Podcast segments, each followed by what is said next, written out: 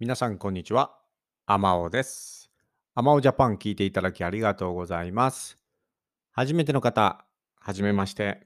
この番組は日本語を勉強している方や日本に興味がある方、もしくは日本に住みたい、日本に住んでいるという方も含めて、いろいろな方にですね、えー日本の文化や、まあ、ニュース、そして私が日本について感じたこと、体験したことなどをいろいろご紹介していく番組です。私はえ今日で7回目ですね、この番組。えー、アマオジャパン、ポッドキャスト7回目になりますけども、お話を、えーさせていただきます。アマオと言います。よろしくお願いします。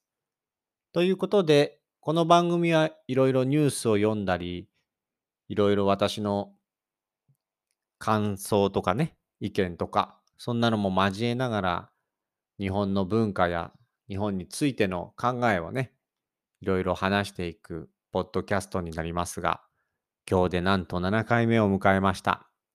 おかげさまでね、聞いてくれる方がいるおかげで、私も7回目まで続けることができました。はい。今後もね、えーできれば毎日ですが、コツコツと、まあ、あまり無理をせずに、どんどん続けていきたいと思います。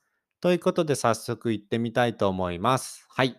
で、もうね、日本に興味がある方はご存知だと思いますが、菅義偉さんという方が、はい、総理大臣に。やはりね、もうこのポッドキャストでは何回も、ほぼ確実に菅さんだよっていうふうにね、えーお話しして、ま、まあ私だけじゃないですけどね、もうみんな分かってたことですけど、はい、菅義偉さんが、えー総理になると。今日は9月の15日ですが、明日ですね、16日、えーですね、選出されるそうです。第99代首相に選出されるそうです。明日の国会で、えー選ばれると。選出というのは選ばれるということでございます。はい。ですので今までね、もう7年、8年ぐらい、日本の総理大臣、首相は安倍首相、安倍さんなんて覚えてた方、次は菅さん、菅首相ですからね、菅総理大臣でございますんで。はい。まあ今日のニュース、まあ今日だけじゃないですけどね、その内閣といって、菅さんがね、総理になるにあたって、まあその、なんでしょうね、メンバーですよね。周りのメンバーを誰にするかとかね、いう形で、えー発表もあると思います。いろいろなニュースが載ってますけど、ちょっと気になったのは、平均年齢が71.4歳と。もう、これね、日本国民、日本人としてはちょっと笑うしかないんですよね。平均年齢71.4歳がトップでね、うん、やっている国なんですよ。全員しかも男性です。女性今回いなそうですよ。はい。自民党4役が揃って会見ということでね、うん、どうなんでしょうね。これ。もうメンバーもそんな感じで進むんじゃないでしょうかね。うん、ちょうど今日私、アフリカのですね、ナイジェリアの方と話したんですけど、ナイジェリア、今人口ポピュレーション2億人ぐらいですかね。半分ぐらいが15歳未満だそうです。そう。2050年には人口世界で第3位ぐらいになるんじゃないかってことで、そういう方、そういう国の方とお話ししたんですけどね。日本はもう本当にお年寄りが多くて若者が少ない、えー国でございます。政治も会社も、まあ学校も、まあいろいろな環境は、っぱり上の世代が多いんでね、なかなか若い人の考えが通らないところがちょっとあります。ですのでね、いろいろな問題は日本はありますけど、そういった問題も含めてですね、これからどういうふうに変わっていくのかなということで、新しい総理大臣も決まりましたよ。その平均年齢が71.4歳です。すいませんね。ちょっとこういった意見もね、えー結構多くの日本人は感じているところですので、えーご理解いただければと思います。明日いろいろ発表とかニュースやると思いますんでね。で、この菅さんの奥さんですね。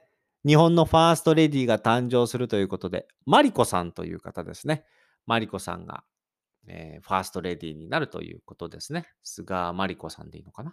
うん。そういったニュース。まあ、明日はそのニュースで持ちきりでしょうね。うん。まあ、ここのとこずっと続いてますけどね。はい。まあ、一応こちらのね、ちょっと政治のニュースも、えー、一応話しておきますね。はい。今日日本で何が起こったっていうのも一応ご紹介する番組ですから。すいませんね。はい。で、今日のアクセスランキングのアクセスが多いランニュースランキングについてはですね、今の時間だと、今ちょうど夜の11時過ぎぐらいですけど、プロテインバー、はい。まあ今ね、コロナもありますけど、日本は結構ワークアウト、筋トレ、ワークアウト、日本人は結構筋トレって言ったりするんですよね。ね海外ではワークアウトって言いますけど、筋トレブームになってまして、まあ部屋でね、YouTube 見ながら筋トレしたり、僕もそうですけど、家でね、筋トレしたりする人も結構増えたり、あとジムに通う人もね、増えたり、運動がやっぱりね、家で仕事が増えたりすると、運動も必要っていうことで、結構筋トレはブームになりましたね。で、やっぱり筋トレすると皆さんプロテインとか飲んだりするんで、そういったプロテインとか、健康食品とかね、まあ、タンパク質の入っているお菓子とか、そういったものをね、結構好んで買うようになってる人も多いです。ですんで、今、プロテインを結構飲んでる人増えましたよね。前よりね、コロナになってからね。で、そのプロテインバーに虫虫が混入してたっていうことで、大量の虫が生きたまま入ってた動画がツイッターで拡散されてね、トップニュースになっていますね。マイトマイプロテイン社のプロテインバー、カーボクラッシャーっていうプロテインバーですね。結構このプロテインバー手軽にね、そのプロテインが取れますし、ちょっとお腹空いた時に食べたりとか、甘いもんちょっと食べたいけど体にいいのがいいななんて言って、このプロテインバーが、まあ日本だけじゃないと思いますけど、結構流行っていまして、買う人見ますね。コンビニにもいろんな種類が置かれてますね。うん、大量の虫が生きたまま出てきたっていう動画が拡散されて、こちらが今トップで話題になっていますね。まあ、日本に来た方はご存知だと思いますがね。まあ、クリーン、清潔っていうイメージで、結構食べ物にこういったちょっとでも虫が入ったりね、そういったのが入ってるともう、レストランとかでも、すぐに店員さん呼んで、新しいのに交換してくれるっていう国です。やっぱこういう部分ではね、えー、日本はそれが普通ですけども、東南アジアなんか行くとね、もう当たり前ですからね。なんか、あれセットで頼んだかなっていうぐらい虫が入ってる あの、料理を出す店もありますよね。うん。どことは言いませんがそういった店もありますよね。でもなんかそのうち、まあそれが普通なのかなって、まあそれは、あ、よくあることだななんてだんだん慣れてくるんでね。僕はあんまり気にしなくなりましたけどね。うん。やはり日本人としてはそういうの気になってしまうんでね。そういった気になる方は東南アジアなんか行ってね、外でなんかご飯なんか食べたりすると、びっくりすることもあるかもしれませんけど、やっぱこういった虫が食べ物に入ってたりとかそういったのにはすごく敏感な日本人は民族なんでね、トップニュースにすぐ上がってしまいます。そしてすぐそういった販売しているお店とか会社が叩かれると。叩かれるっていうのはいろいろ文句を言われるってことです。うん、厳しいですね。はい。私、仕事中いろんな国の人と話しますけど、例えば、英語を日本人に教えている英語教師の方ともよく話すんですけど、日本人はね、優しいし、その丁寧だしね、すごいこのマナーもいいですと。で、言ってくれるんですよね。で、でもなんか気になることないみたいな感じで、どんどんそういった方に聞いていくと 時々厳しいですって言うんですよねよくよく聞くと、時々厳しいですって言うんですよ。大体これが一番多いかな。ストリクト厳しいって。うん、これ分かりますよね。特にフィリピンなんかもそうですけど、まあ、アメリカなんかも中国なんかの人もよく言いますけど、日本人はこうそういったマナーとかなんかね、すごい丁寧なんで、コンビニとかサービス、レストランもすごくいいのでね、サービスが。ちょっとサービスとかしなかったりすると、すぐ文句言うんですよね。はい。そういった部分ではね、日本に住んだことある方は、なんとなくわかるんじゃないでしょうかね。はい。まあ、今回そのプロテインバーに虫が入っていたということでトップニュースになっていますね。あとは亡くなった女優の方とか、うーん、そうですね。あ、有名な俳優さん。俳優さんというかね、この人、僕が子供の時から見てますね。岸辺四郎という俳優さん亡くなりましたね。あとはね、嵐。日本では、このジャニーズっていうグループ、まあ、ジャニーズっていう大きなグループ、まあ、会社、芸能の会社がありまして、エンターテインメントの会社がありまして、そこで、まあ今トップクラスでしょうね。嵐というメンバー。5人組。でいいのかな？え、5人だよな？5人ですよね。うん。多分5人組です。すいません。5人組のこの嵐が、そのアラフェスっていうフェスティバルをやる、えー国立競技場ですね。ものすごく大きなところで、えーフェスティバルをやるということで、無観客で実施、これもう実施したのかな？したのかな？これ。アラフェス2020国立競技場を無観客、お客さんがいない状態です。これ観客というのはオーディエンス、お客さんですね。無観客ですので、観客ゼロで実施すると。はい。ライブ配信で、ファンは全員が同じような状況で見られるということだそうですね。追って詳細は後ほど報告。あ、まだやってないんですね。この嵐は21年前にハワイでグループを結成して CD デビューをしたと。まあそこからはもうものすごい売れてますよね。CM なんかもたくさん出てますし、テレビをつければ嵐が出てると。音楽なんかもすごく有名でね、いろいろな曲がよくテレビでも流れていますけども。ライブ配信をする。あ、ちょっと気になるね、ニュース10。中国の高速鉄道に乗った米国人、アメリカ人が新幹線に負けているのはブラブラブラブラだと。はい。中国で、えー高速鉄道、まあ、すごくスピードのある電車ですね。に乗ったアメリカ人が言ったそうです。はいはいはい。近年中国の交通を画期的に変えたのは、紛れもなく高速鉄道だろうと。はい。これちょっと僕中国行ったことないんで乗ったことないんですけどね。うん。はい。こちらに乗ったアメリカ人が一つだけ不満があったと。中国の高速鉄道に乗って感激した。嬉しかったと。すごい興奮したと。早くて安全で乗り心地もすごい良くて、まあ称賛。すごく褒めていたということで紹介したんですけど、一つだけ不満があると。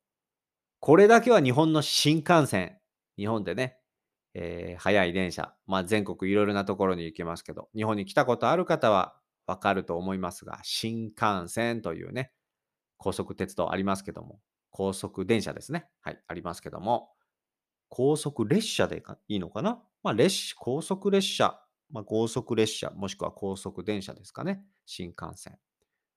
はい。それは何かというと、駅弁だ。はあはあはあはあはあ、そうか。高速鉄道、ああ、そういうことね。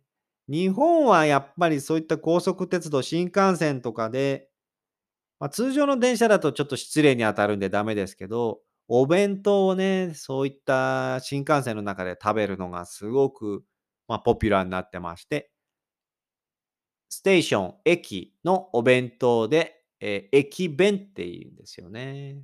うん、中国の駅弁は40元、620円ぐらいもするのに内容が価格に見合っていないと言われたと紹介している。そうなんだね。内容がね、ちょっと日本よりも少し寂しい感じの駅弁なんでしょうかね。これに対して日本の駅弁はどこに出しても恥ずかしくないと言えると。あこの米国人が日本の駅弁について味もとても美味しく、価格も適正価格と称賛していたと、褒めていたということでございますね。お店で食べるよりも安いと紹介し、日本人は食にこだわると伝えているということでございます。ありがとうございます。はい。まあでも、始まったばっかりなんじゃないですか？これからどんどん、その中国の高速鉄道でも、やはりね、中国といえば中華料理ですから、そういったボリュームのある面白い駅弁みたいなのもどんどんできてくるんじゃないんでしょうかね。うん。まあこれからちょっと楽しみですよね。はい。あとはですね、そんな感じですかね。通常の、そんな感じ。あとはあるんですよ。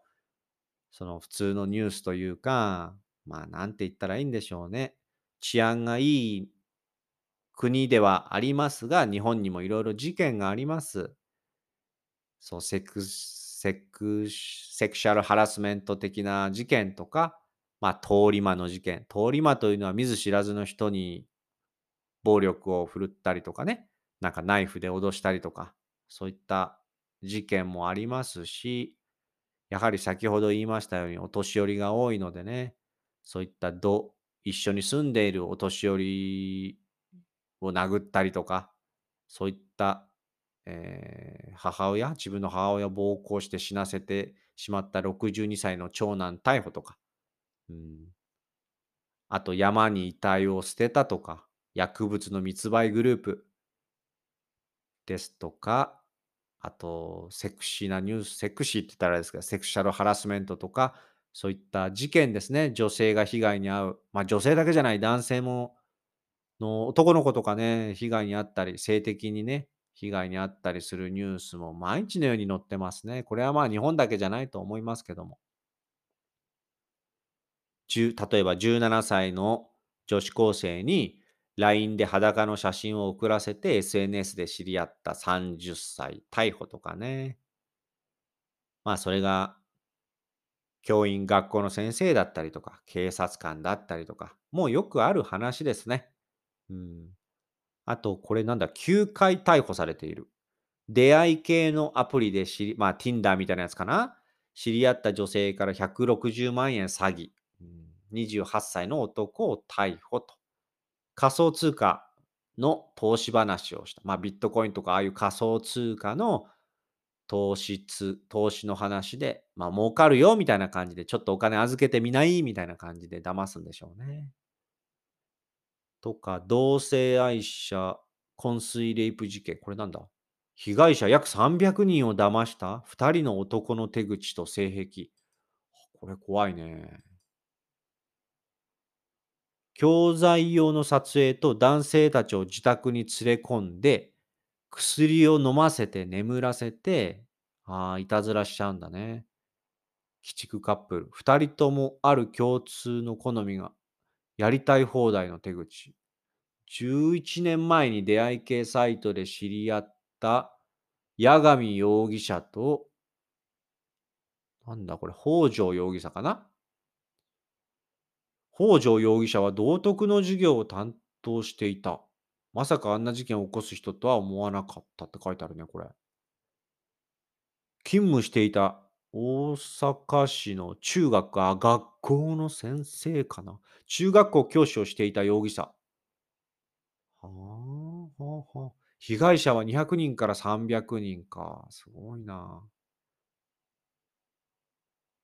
学校の授業で使うスーツ姿の写真撮影に協力してくれる人を募集して、お礼は1万円でご飯をご馳走すると。そして応募してきた男性を自宅に呼んでお酒飲ませて、酔わせて、薬、睡眠薬を飲ませて、眠ったところでレイプして動画を撮影と。はあ、東京のホテルに遠征したこともありますと。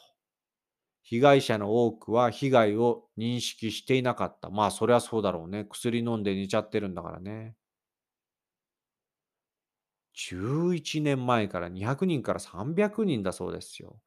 はい。こういった事件もありますね。SNS でおびき寄せた約300人。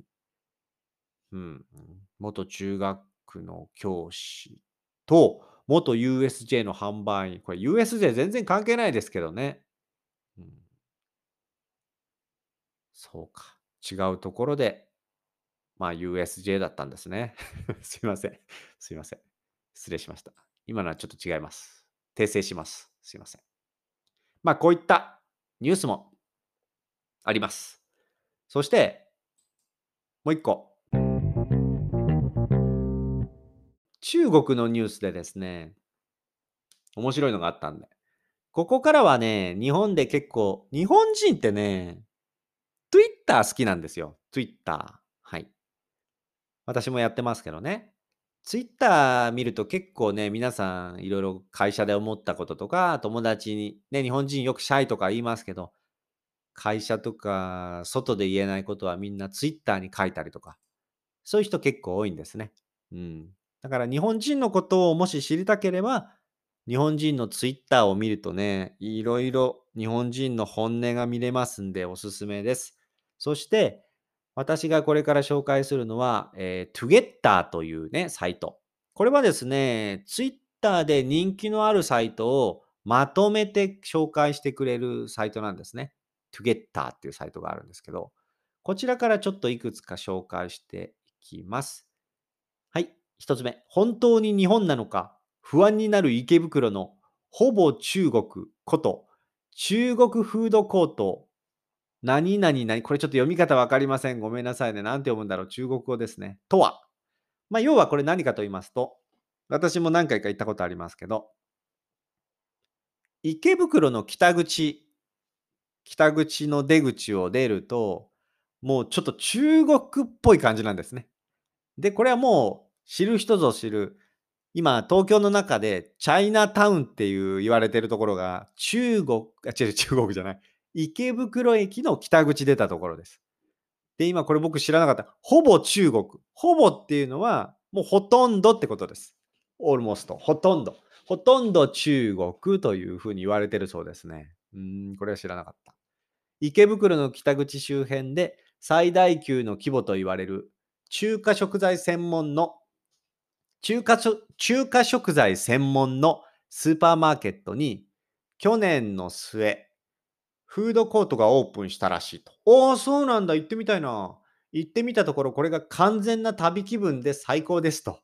四川、上海、香港、台湾などの料理が楽しめました。あ、これ行ってみたいな。そうか、そうか。今ここちょっと写真ありますけど、要は、えー池袋の北口に中国食材が売っている、まあ、グロスリストアっていうんですかね。そういった食材が売っている店があって、ああ、本当だ、面白い。その中に中国、もう本当ほぼ中国っていうか、台湾というか、香港というか、なんと言ったらいいんでしょうね。はい。非常に言いにくい、カテゴライズしにくい名前ですけど、今3つね。あ、美味しそう。ここのフードコート、あ、今度行ってみよう。行ったら僕も SNS にアップしますから、ぜひ見てくださいね。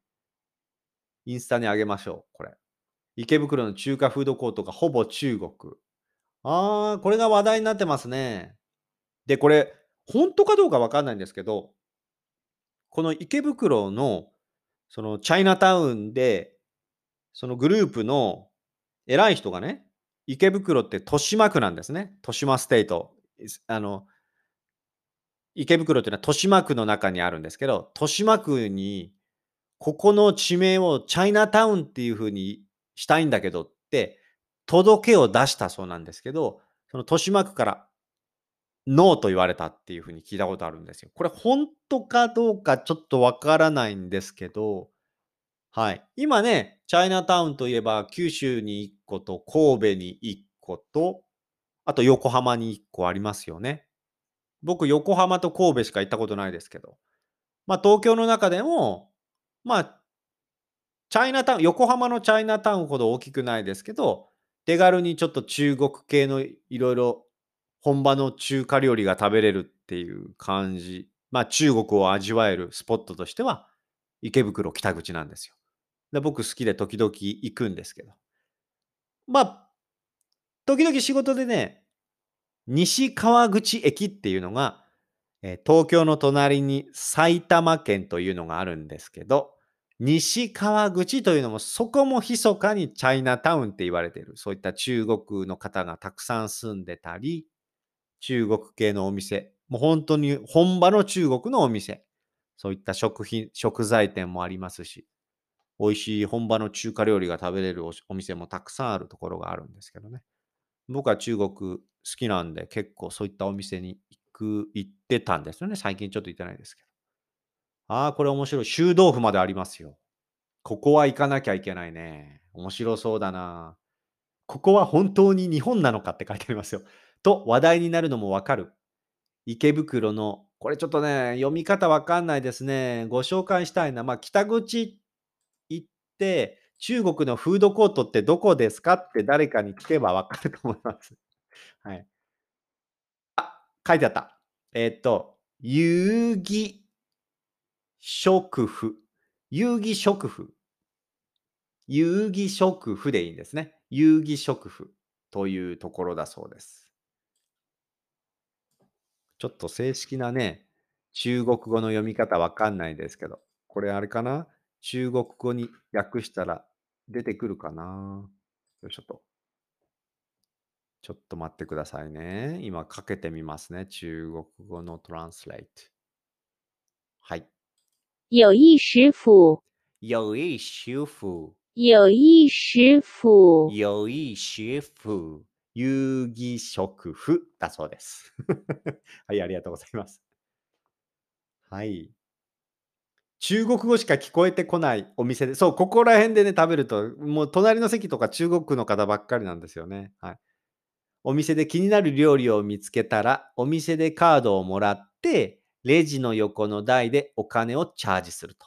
お店にカードを返すだけで、このレベルの、えー美味しい中華が日本で食べられていいのかという体験ができるということだそうです。マジで中国のフードコートって書いてありますね。わ、美味しそう、美味しそう。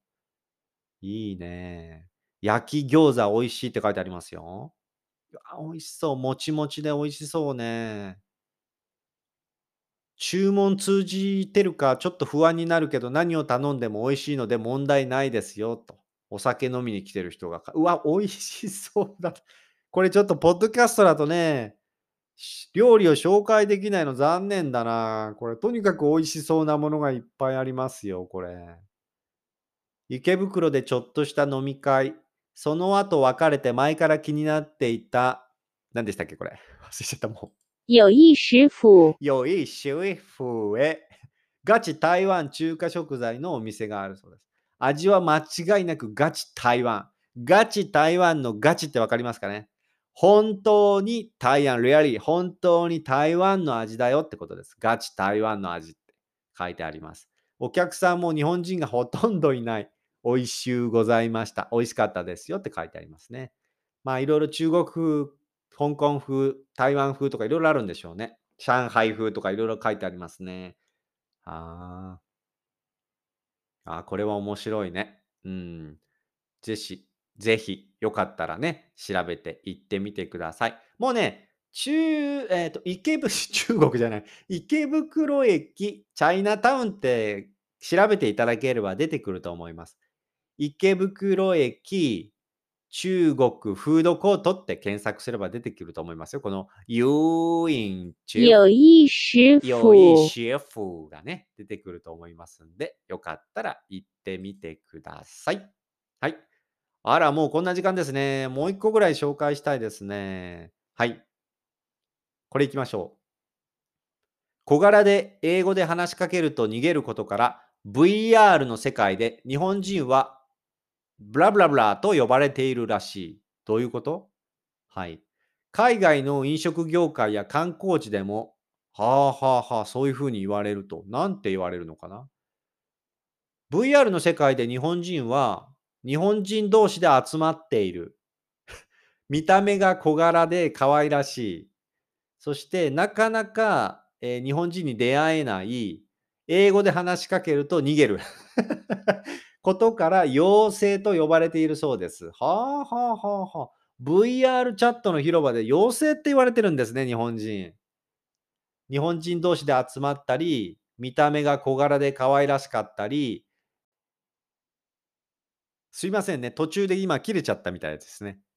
これ今、初めて今日パソコンで録音してるんですけど、30分で切れちゃうみたいですね。知らなかったよ。あ、書いてあるじゃん、下に。そうか、すみませんね。これ今多分編集して聞けるようになっていると思いますんで、続きそのままいきますね。ありがとうございます。まあ、先ほどの話の続きですけど、VR の VR チャットの中、広場で、まあ、パブリックっていうんだ。パブリックで日本人は日本人同士ですぐ集まるし、見た目が小柄で可愛らしくて、なかなか出会えなくて、英語で話しかけるとすぐ逃げちゃうから、妖精と呼ばれてるそうです。え私も英語で話しかけられて逃げた経験がありますという人もいますね。そうか、そうか。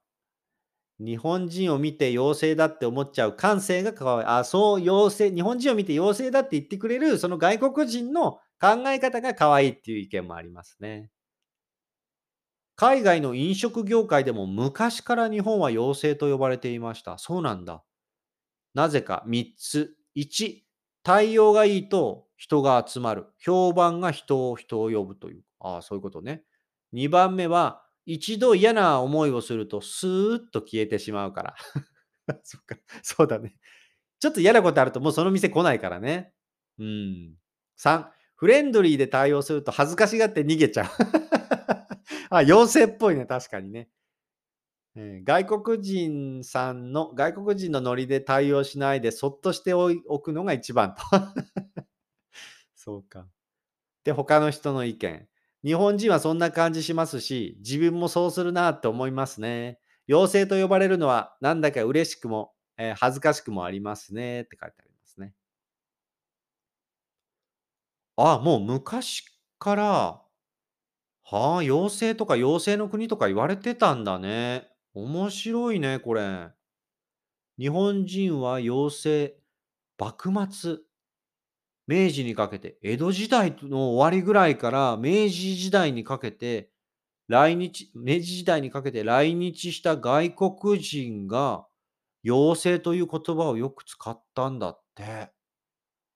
はあ。まあ、ちっちゃくて、シャイですぐ消えちゃうからってことかね。面白いね。妖精みたいっていうのがね。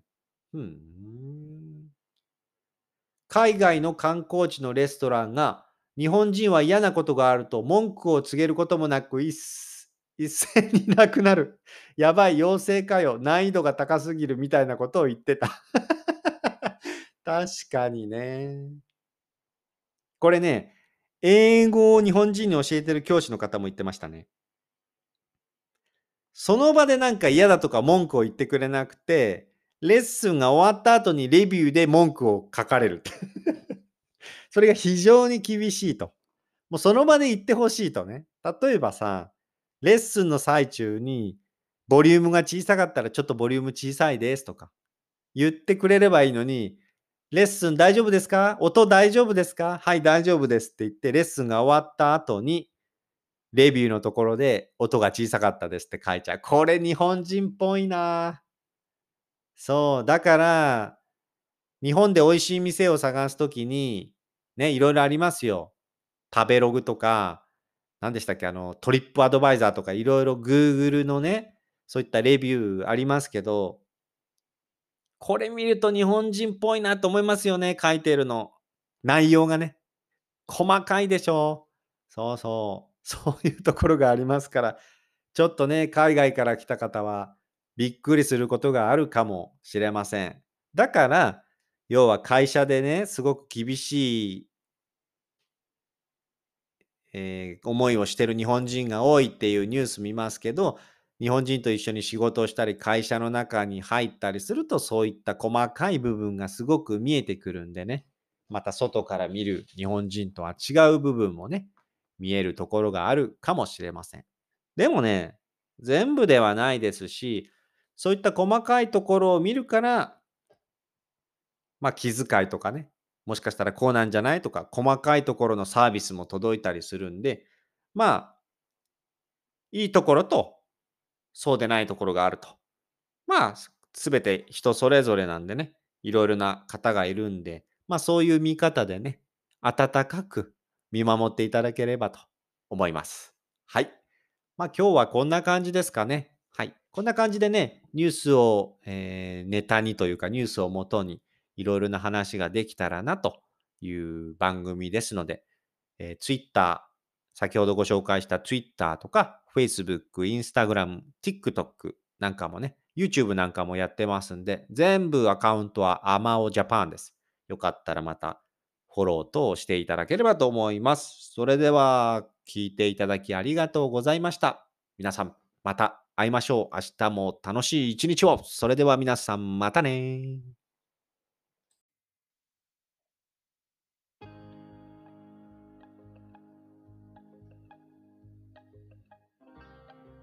皆さんこんにちは。アマオジャパンのアマオです。このポッドキャスト番組は日本に興味がある方や日本語を勉強している方へ向けて日本のニュースやトレンド、話題になった SNS や記事などを皆さんにご紹介していくポッドキャスト番組です。できるだけ優しい日本語で皆さんにご紹介していきますが、と難しかったり聞き取りにくかった時は、ポッドキャストを何回か聞きながら、リスニング練習に使っていただけると嬉しいです。もちろん何かをしながら気軽に聞いていただければと思っております。ニュースの内容については、私のアマオジャパンというブログでですね、ご紹介したトピックやニュースについてのリンクなどを載せておりますので、そちらからチェックしてみてください。